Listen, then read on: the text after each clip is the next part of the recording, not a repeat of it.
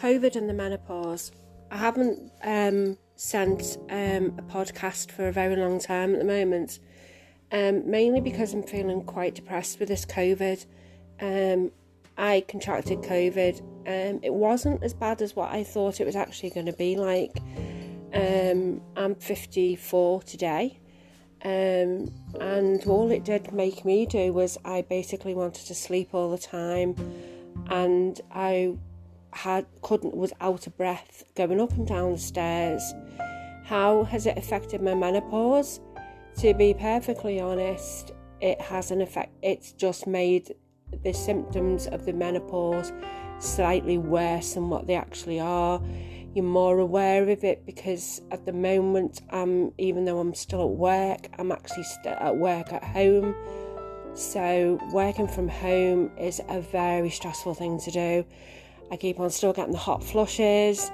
Um, my mood swings are not as bad as what they have been, but I do take an antidepressant. I have done for the last six, seven years. I take fluoxetine. I take 40 mils a day, and that actually just seems to just take the edge off everything.